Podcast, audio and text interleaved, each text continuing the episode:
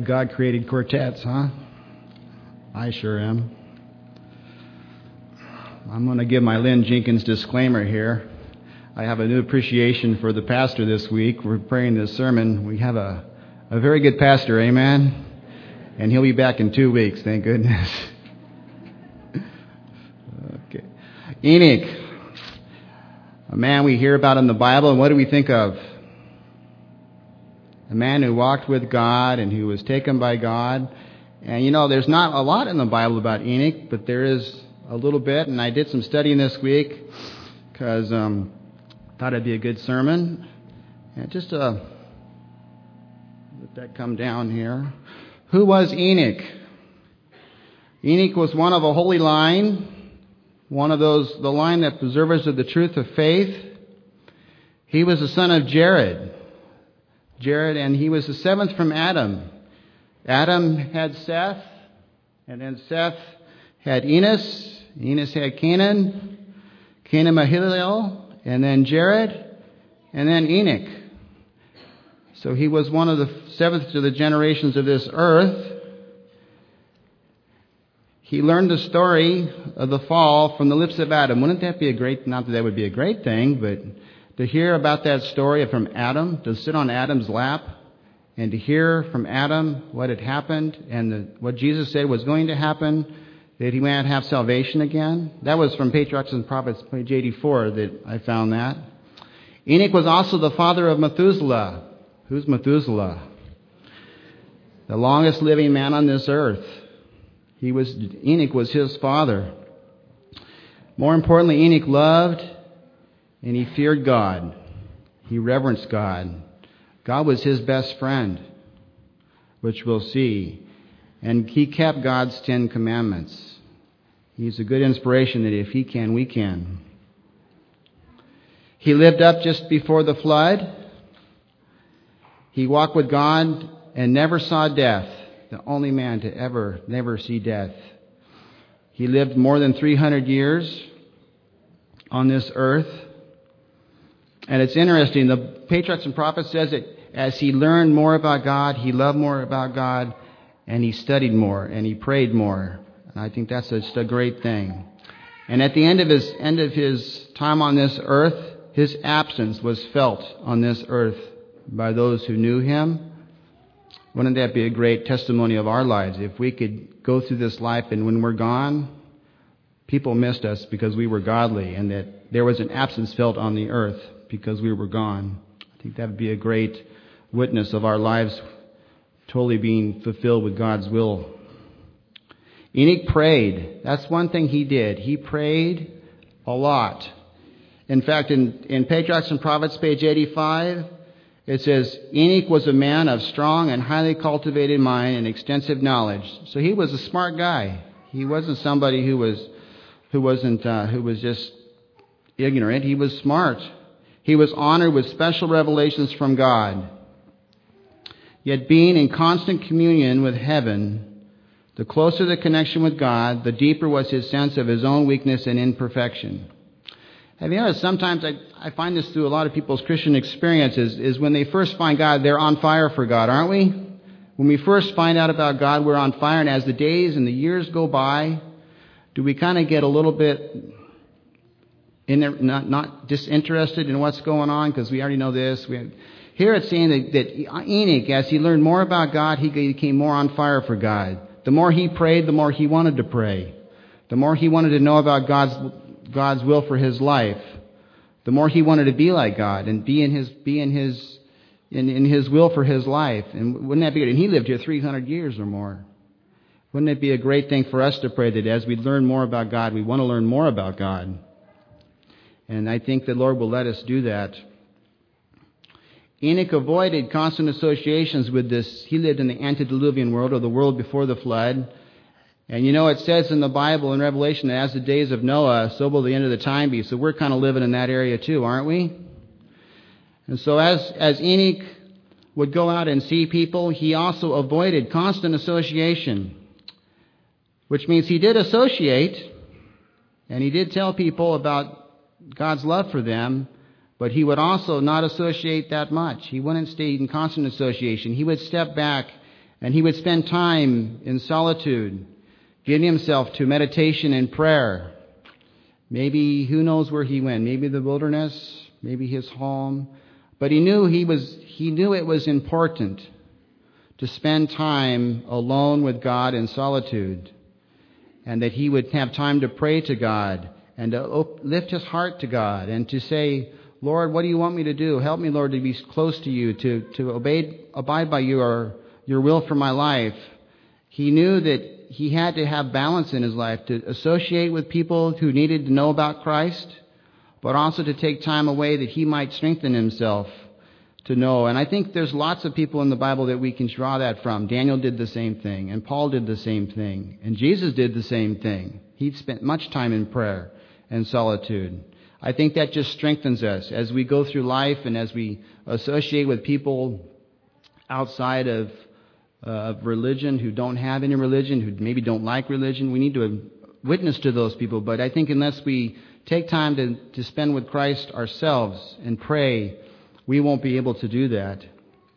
And he waited for the Lord, seeking a clearer knowledge of his will, that he might perform it. I think that's another important point that Enoch did. He waited for God to tell him what he wanted him to do. He stepped out in faith a lot, but he also did that. He also wanted God's will to be done, and he waited for God to tell him what to do. And the only way we can do that is if we have prayer in our lives and meditation, because that's our communion link with Christ, isn't it? It says also in Adventist Home, page 212, brethren, pray at home, in your family, night and morning. Pray earnestly in your closet and while engaged in your daily labor. Isn't that amazing? When are we not supposed to pray? There is never any time that we don't pray, is there? We are supposed to pray with our family, in our home, at night, in the morning, when we're engaged in our labor. That quote there tells me we are supposed to pray to God all the time for strength. Lift up your soul to God in prayer. It was thus that Enoch walked with God. Enoch did that same thing. He just didn't pray in the morning. He prayed all the time. And that's one of his big benefits of walking with God. He knew when to pray, which was all the time, that communication with God. It was thus that Enoch walked with God. The silent, fervent prayer of the soul will rise like holy incense to the throne of grace and will be acceptable to God as if offered in the sanctuary. And you know, our Sabbath school lesson day was kind of on the sanctuary a little bit. And just think about that incense rising up over the most holy place and into God's presence. I think our prayers are the same way. God listens and hears every one of our prayers, and he wants to answer every one of our prayers and to give us that strength, but he wants us to ask for it. Because something by asking, we have more power, and we're more acceptable of our answer from God. And God loves those silent prayers every day, all day long. It's just like maybe if we call our best friend on the cell phone, we just call him up and say hi. We can do the same thing with God. We have a constant link. And it never gets shorted out. We never have no service. It's always there. We just have to sit and just take a few seconds to say, Lord, help me out. I need strength for what I'm going to do right now. The devil's tempting me to buy this caffeinated soda, whatever it is, caffeinated soda. Please give me strength to not do that. And that's just as important to God as the other things. He wants us to continually lean on him to follow his will for our lives, just like Enoch walked with God in that. In the Bible, it says, be careful for nothing, but in everything by prayer and supplication with thanksgiving. Let your requests be made known to God. Does it say just for the important things? No, it says, be careful for nothing, but in everything by prayer and supplication with thanksgiving. Let your requests be made known to God. It doesn't just mean that we have to ask for things. We can just thank the Lord. Maybe we just miss being hit in a stoplight or something. Maybe we can just thank God for that. Just like I think Enoch did that a lot. I think throughout his day, he saw things that the Lord gave him, and he might have just prayed for the beautiful sunset or for the beautiful sunrise or for the beautiful plants that the Lord, or for whatever it is that he saw throughout the day. God wants us to open up in communication to him with prayer. Truly, he wants us to pray. And I think what's one of Enoch's biggest things that made him walk with God is he always prayed to God, and he found time to do this. In Psalms 5:3, it says, "My voice shalt thou hear in the morning. O Lord, in the morning will I direct my path. Unto thee will I look up." Very important. This and the quote we heard about praying every day. I think that's important that we have a devotional life with Christ. I think He wants us every morning to get up, to have our personal devotional time with Him. You know, a lot of times we think, well, we don't have time. Well, I get up most every morning around 4:30 because I'm working a few extra jobs to pay some loans off, and I told the Lord, you know, you need to get me up 15 minutes earlier so I can just have some time with you. And you know what? I wake up 15 minutes earlier. I think no matter what we do, if we ask God to give us that time, He will give us that time. It doesn't have to be a lot of time, 15 minutes, an hour, 5 minutes. But we have to have a relationship with God where we, in the morning, have our devotion and start our day off right. Just like this verse is saying, "In the morning, O Lord, I will direct my prayer unto thee, and I will look up." We need to start our day off with asking God to be with us that day. You know, I also think it's important as families that we have our devotional time with our children. I'm sure Enoch did with Methuselah. I'm sure he told him all the time. I'm sure they had family worship.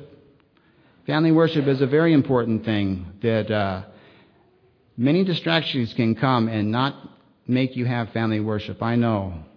I think it's just something. It's another thing we have to pray about. Lord, give us that time to have that family devotion and our own devotion, our individual devotion, but also with our families. Very important, I think, for our walk with God. So Enoch truly did walk with God with his prayer life and his life in that situations that he had every day. He prayed and meditated on God's word. Enoch also had faith. Now faith, we could talk all day about faith. But by faith, Enoch was translated that he should not see death.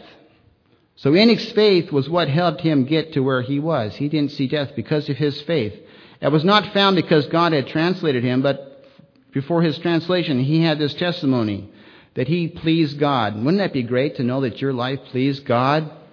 Boy, isn't that a great thing to attain? Enoch's life pleased God because he had faith in what God was doing in his life. And it caused him not to see death. But without faith it is impossible to please him, for he that cometh to God must believe that he is, and that he is the rewarder of them that diligently seek him. Hebrews 11, 5 and 6, our beautiful chapter there on faith. So through faith, God was pleased. Through Enoch's faith, he was pleased with Enoch. And Enoch certainly did have a lot of faith. Enoch's walk with God was not in the trance or a vision, but in all the duties of his life, he did not hermit, shutting himself entirely from the world, for he had a work to do for God and the world. Enoch, and this is great, I think you should all go home tonight and read Acts of the Apostles on the chapter on Seth and Enoch. I mean, there's so much in there that I could not put in this sermon. I mean, Enoch had such a burden. That was his burden in life. He wanted everybody. He saw the evil in the world. He saw the people being ungodly, and he wanted everybody to see that God loved them, and that he wanted everybody to have a relationship like he did with God. And his mission was to go tell people about God. And every day he would every day not go without a day to tell somebody about what God has done for him in his life. And now we should get closer to God. But yet he didn't just do that. We also saw before there was balance. He also didn't spend all his time there. He would go pray and he would meditate, so that he would have strength to come back and tell people about God. So I think we can get in two extremes there. We can either be one or the other. When Enoch seems so balanced in the Bible here. He's so balanced. He's got some personal time with God, but yet he goes out and he tells people about God. And we know we've had several sermons on just passing out those little flyers, and literature is a great way to tell people about God. I personally like to put it in the envelopes and send it to people. That's a wonderful thing. For God loved Enoch, and Enoch loved God. And just a little bit about faith, just a review. Hebrews 1:11 says, "Faith is the substance of things hoped for, the evidence of things not seen." Hebrews 11:1. And I looked up in the Webster's Dictionary, which is, I put these on the same slide here because you can see how close they are. Faith is the complete acceptance of a truth which cannot be demonstrated or proved by the process of logical thought. Think of all the truths in the Bible. We take creation, or is it logical to think in our minds that someone said speak and creation was done? Is that a logical thing for our minds? Not really. But through faith we believe it, because we believe God, don't we? We believe that God did it. That's by faith that we do that. And so I think that's very close. What Hebrew says and what Webster says are very close to the same thing. By acceptance of truth which cannot be demonstrated or proved by the process of logical thought. Evidence of things not seen. Faith is one of those things that we just have faith that it happened, right? We accept it. We accept that God died for us on the cross. We can't prove it nowadays, but we accept it. And we know that it's true because God gives us evidence of such things, doesn't he? So Enoch walked with God with his faith. He truly loved God. He prayed, and he also had faith, and he continued his walk with God. But Enoch also had a focus in life. Through his faith and through his prayer life, he had a focus. Enoch's heart was upon eternal treasures. His mind, his heart, his conversation were in heaven. He might have been on this earth, but his heart and his mind and his treasure was in heaven. The greater the existing iniquity, the more earnest was his longing for the home of God. Are we like that today? Do we every day see the evil of this earth and think, boy, I wish I was up there in heaven? Or do we think, boy, I wish I had this. Boy, that's a cool car. I wish I had that before I die. Where's our focus sometimes? The more earnest was his longing for the home of God, while still on this earth, he dwelt by faith in the realms of light. I think that's just a beautiful quote. I think that sums up where we need to be in our focus. His mind, his heart, his conversation, we're in heaven. I think that's God's will for our lives is the same. We need to have our hearts, our minds, our conversation, everything about us to be totally focused on God, because he is coming soon. And he wants us to not maybe be in this world to tell people about him, but he doesn't want us to be a part of this world. He wants us to be separate from this world. And he calls us to be separate from this world, just like Enoch. So you kind of wonder, you have to ask yourself, where is your heart? I know I have a ways to go, but this week I've learned a lot. You know, Matthew 5:8 says, "Blessed are the pure in heart, for they shall see God." I want my heart to be pure because I want to see God. Matthew 5:8. I have a story about focus. I'm a flight instructor, do it part-time, and I have students, and this is an instrument panel of an airplane. I don't know, a lot of you won't know what that is, but there's certain instruments here, and as you first learn to fly, you get in the airplane with the instructor, and you look at all those instruments, and you go, wow, there's a lot of instruments there, and I have no idea what they do. And you don't know what they do. It's kind of like your Christian faith. There's a lot to do, right? But you really don't know. You just kind of get into it, and pretty soon you learn which instrument does this and which instrument does that. You learn this truth, and you learn that truth, and and you learn that there's basic truths in your Christian walk, and then there's other things that you learn that are just like on the side, but they're important. Well, that's the same way with the flying. There's certain instruments that are very important for flying to make sure you stay in the air. And there's certain other things like radios and navigation that you use to just guide you in the way that you should go.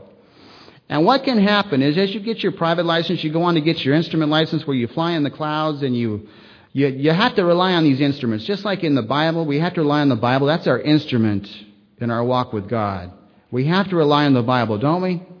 We have to walk with God. We have to rely on that Bible. Well, as you start to fly, you start to get instruments where you start to look at these instruments. And you'll notice as an instructor, I've noticed this many times, that as you start to put more onto them, they start to look more at the other stuff, and they forget about that basic stuff. And pretty soon the airplane's doing things that really it shouldn't do. The nose is going up, or the nose is going down, or you're going over here, or you're going over here, and you're not going where you're supposed to go. And you have to kind of prod the student, hey, look at the instruments. Look at those instruments over there. The ones that are keeping you in the air, the ones that keep you at the right altitude, the right airspeed, the right heading, those are important right now.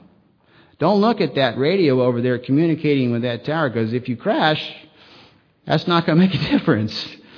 And I think that's so much like our walk with God and our focus. Sometimes we get so involved in other things, it might be something good. Maybe we're so involved in the church work and so forth that we forget to have our daily devotionals because we're so busy doing good things. We forget our focus. Our focus should be on those instruments that keep us close to God and keep us on the right track. And it might be a good thing, it might be bad things, but sometimes I think the Lord needs to wake us up and get us back on focus. And I think it's so important that we do so. Enoch walked certainly with God, and he had his focus. His focus was on eternal things, not things of this earth, but things that he wanted to be in heaven with God. He wanted to converse with God in heavenly things. And I think so much that's where we need to be. We can learn a lot from Enoch by that. We need to have, I think, like Enoch, we need to have a better prayer life. At least I do. I would hope you do. We need to have a stronger faith. That's a hard thing to ask for sometimes, because sometimes when we ask for faith, we have trials, and trials come to our life, don't we? Because that's how sometimes our faith is strengthened, by trials. And we need to find our focus. We need to have a focus, whatever that might be. It might be different for different people, but it's all going to, I think, point to heavenward. In our prayer life, if we ask in prayer for our needs, he is willing to give it to us. Matthew 21:22 tells us that. All things whatsoever ye shall ask in prayer, believing ye shall receive. What's it say? In all things whatsoever ye ask in prayer, believing ye shall receive. It might not be receiving it the way you think you should receive it. It might be God's way of telling you how you should receive it, but we'll receive what's right for us. If we truly pour out our hearts in unselfish prayer, and truly want God to lead us, he will answer our prayers. He's answered my prayers many times. And I'm sure it's been the same with everyone out there. He's answered your prayers. Like Enoch, we need to have a faith that works to tell others about Jesus. You know, there's a verse in the Bible that says, faith without works is dead, in Romans. I think that's so true. Enoch lived his faith. He not only had faith, he took his faith and put it into action. And I think that's one way he grew in faith. Because as you work out your faith, you'll get more faith. And I think that's a great thing. We need to have a relationship so close to Jesus that we have an urgency to let them know that Jesus loves them and wants them to be with him in heaven. Whoever we meet, he wants us to tell people that, hey, Jesus died for you. Just like Enoch did. I'm sure Enoch, of course, Enoch was before that, but he knew that God was coming. He wanted everyone to know that God was going to pay the price for his sins. He heard that from Adam, on Adam's lap, straight from the source. I think that was a great thing. He truly wanted to be in heaven with Jesus, and he wanted everyone around him to be in heaven with Jesus. It wasn't just him. He wasn't selfish about it. It brings me to another story. It's a story I heard from a test pilot for the Air Force, and he told this story in a devotional thing he had about he was flying in the L.A. area above the clouds, and he heard this approach control, he heard this guy, he was a private pilot who didn't fly in the clouds. He got himself into trouble above the clouds. Sometimes like we get ourselves into trouble. We get above the clouds, we can't see where our bearings are, and we get where we need help. Well, this gentleman needed help. He couldn't get down through those clouds, because if he got into those clouds, he would certainly die, because he would lose his bearing and he would lose control of his airplane. Well, the approach control was asking people if anyone was up there that could help this guy get down through the clouds. And this guy in this Air Force jet said, I can help him.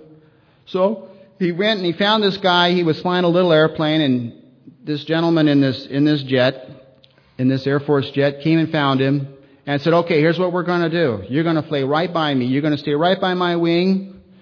You're going to stay close, and I'm going to do this instrument approach through these clouds, and we're going to get you down on the ground. Now, does this gentleman who's in the clouds of trouble, does he have to have faith in this Air Force pilot? Just like don't we have to have faith sometimes that God gets us through our troubled clouds? Sometimes we get into clouds and we can't see our focus, and he needs to help us to get down through these clouds. Well, they started on this approach, and he had to stay close to this guy. Don't we have to stay pretty close if it's cloudy? Like if you've driven in the fog, you can lose your bearings pretty quick. You can, if the person gets too close ahead of you and you get too far behind him, you can't see him, right? Same thing here. He had to stay close to that jet. That's like we have to stay close to Christ. If we get too far away, we lose sight. We can't find him, and now we're in trouble. We're in the clouds. We have no direction. We lose our way. We have to find Christ, and we got to stay on him. And they flew down, and they broke out on the other side of these clouds. And lo and behold, there was the ground. This pilot was probably feeling pretty good now. Okay, I'm safe. I'm down below the clouds. And as he got closer to the runway, now this is a beautiful sight. If any of the pilots out there have ever shot an approach through the clouds, it's real sunny on top. Beautiful. It's just beautiful. You're flying along happy-go-lucky, then you look and say, ooh, there's clouds. Sometimes like our walk, we think we're just great. We don't need God. It's sunny. It's great. And then we get into some troubled times and some clouds and some rain clouds. It gets a little bumpy and dark and rainy. And then we break out underneath. And this is the best thing you ever see is a runway with lights, because you know that runway is where I'm going to be and I'm going to be safe.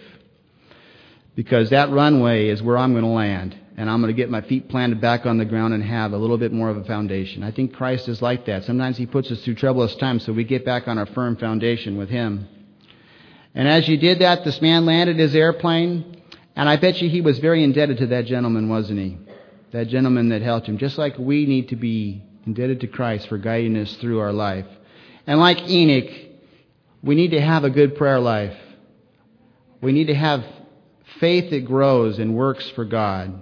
If we do that, we might not be translated on this earth, although maybe we will. We hope so, huh? Maybe Christ will come soon enough and we'll be Enochs of this time and we won't see death. But even if we do see death, if we do and live our lives like that, we know we have assurance that Christ will come back and pick us up and take us to heaven. And one day we can sit on Enoch's lap and have him tell us about how his faith was Christ. And I just can't wait for that. Enoch has been, it's more than I ever thought I would do for this sermon.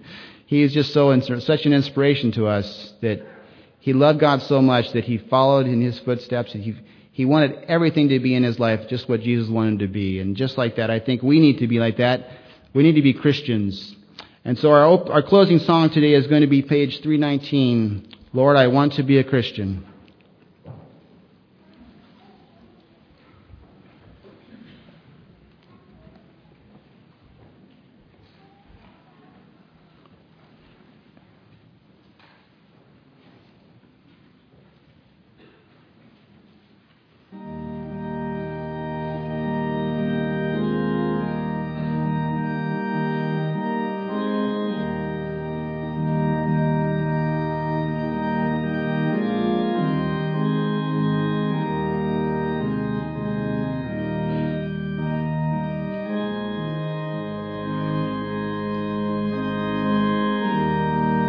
Stand. Oh.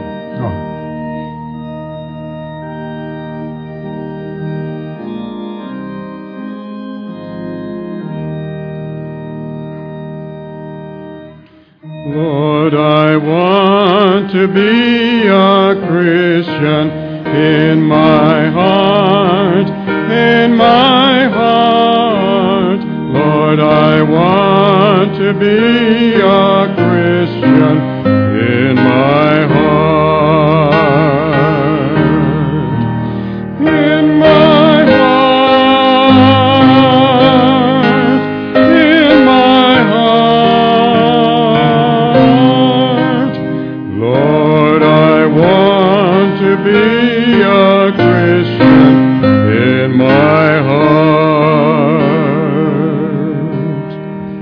Lord, I want to be more loving in my heart, in my heart. Lord, I want to be more loving in my heart,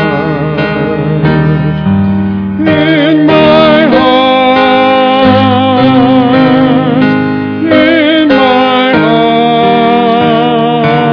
Lord, I want to be more giving in my heart. Lord, I want to be more holy in my heart, in my heart. Lord, I want to be more holy in my heart.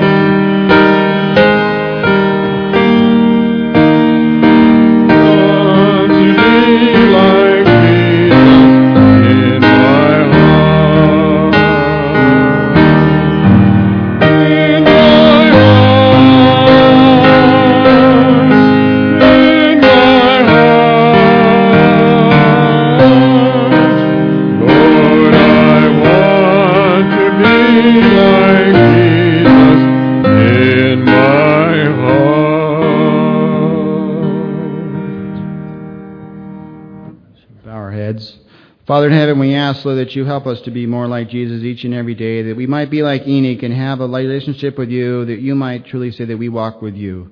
We ask for this week, and we ask earnestly that you be with us. In your name, amen.